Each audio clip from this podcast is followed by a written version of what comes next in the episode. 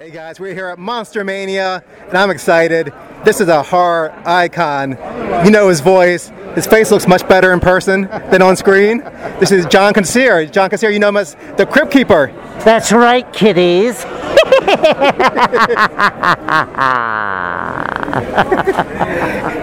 Love that laugh. So, Tales from the Crypt. I mean, people still remember it came out in the 90s. You know, it had the, the cartoon spinoff. Um, how'd you come up with the whole voice and the whole laugh? You know, I mean, I went down to Kevin Yagher's studio where they were having the auditions, and I was doing another series for HBO, so they invited me down. You know, they knew that I did a bunch of other uh, voices and characters in my stand-up, so um, you know, they invited me down, and I, I I had collected the comic books with the as a kid, so I kind of had an idea what I thought you know the voice should should be like, and then of course once I saw what Kevin was doing with it, you know, I with the holes in his throat and the whole deal, you know, I thought that that was uh, a good way to go. Once I, as soon as I started doing it, I'm sure Kevin had been sitting there for days listening to just not the right voice, and when he heard that, he was like. Oh yeah, yeah! Come on, keep going, you know, kind of thing. And and he started laughing, and I started laughing, and I was like, oh great, the Crypt Keeper laughs at his own jokes, and it just went on from there, you know. So you're always were the first choice to do the voice. You know, he he, he recently told me in a, a podcast we did together that uh, um, once he heard that voice, he told the producers, he goes, "If you don't hire this guy, I'm not going to do it because Oh, that's wow. that's the voice that's going to match with what I'm doing." And and uh, the rest was history. That's a great endorsement. yeah, really, from Kevin Yagher. Yeah, definitely. And Tales from the Crypt, like one of like I think one of like the first big shows, the big series on HBO, and now you, everybody knows HBO is the place for all these groundbreaking series. Um, at the time, you had so many different like anthology type of horror series. You had like Freddy's Nightmares in the late '80s. You had the Friday Thirteenth series. You had Tales from the Dark Side. What do you think made um, Tale, um, Tales from the Crypt stand out amongst all of those? The Crypt Keeper. No, I, I mean honestly, uh, the Crypt Keeper. You know, I mean when you have an uh, anthology series, um, you know nothing gelled Twilight Zone better than than you know than uh, uh, um, your the host. You know, I mean um, Rod Serling was the best.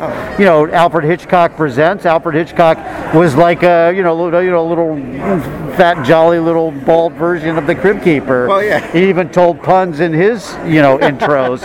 Um, you know, so I think that's one of the things. Of course, it was also based on a highly um, controversial comic book from the 50s and 60s. Oh, that old, okay. And every single one of the stories, except the very last one, the Three Pigs episode that we did, out of 93 episodes, every single one of the other ones is all based on stories from EC Comics um, that they had licensed from EC Comics uh, through William Gaines back in that time. Wow. Yeah. So, what was your favorite episode out of the whole series? Oh well, yeah. Of course, there's "Oil's Well That Ends Well" that stars me along with Priscilla Presley and uh, Lou Diamond Phillips and Alan Ruck and, and Rory Calhoun. And, a great cast. Great cast. Um, uh, but uh, uh, but honestly, I always loved "The Man Who Was Death" with William Sadler, uh, directed by. Uh, um, uh, uh, I mean, the music's by Ry Cooder, and uh, just a you know, just a great episode.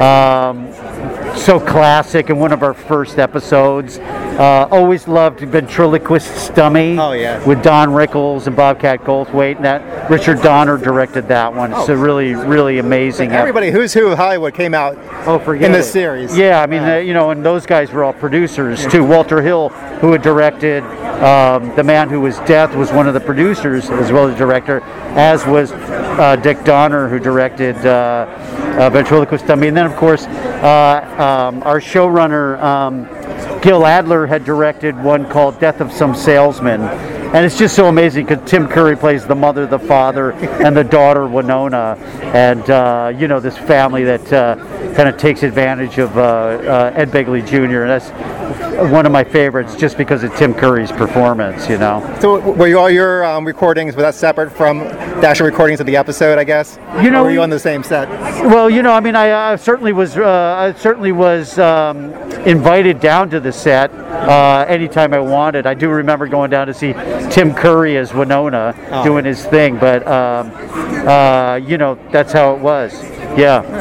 And, then you spun off to the cartoon. Was it hard to translate Tales from the Crypt to a Saturday morning cartoon series? I remember a kid You watching know, it. Not for me. I mean, they wanted to tone down a bit, but I, you know, I said you really don't need to. I go, you do know, kids are watching this, the, uh, the the series. They're like, oh no, no, no way. I was like, yeah, they are, and now I have proof because every single one of them comes up to get an autograph here.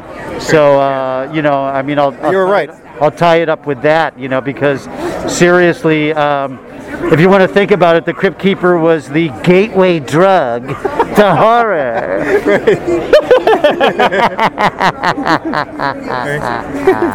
All right, great. And like, um, before we go, like, you're a Baltimore boy here. Grew up in Towson, right? Uh huh. And went to Towson University, like I did. Uh-huh. Um, what was the b- best bar in Towson when you went there? Best bar in Towson. Yes. Oh my God. Well, you know, uh, Scor- Sources is, was always Yes. great. You know, we used to go in there just uh, hang out by the uh, polar bear and have a beer. You know, I mean, it's, uh, there was, I mean, there was so many good ones. The the Crease was there back in the day. I don't know what beer, what bars are still there these days. Not many more. Like No. CVP still there. Yeah.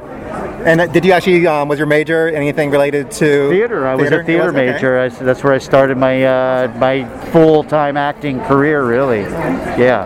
And for the people here that live in Maryland, best crab cakes in Maryland, or, or where?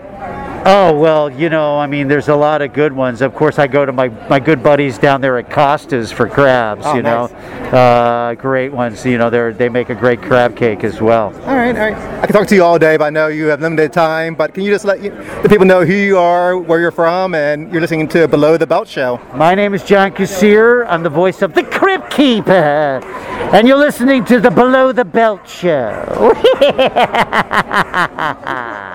Thank you so much, John.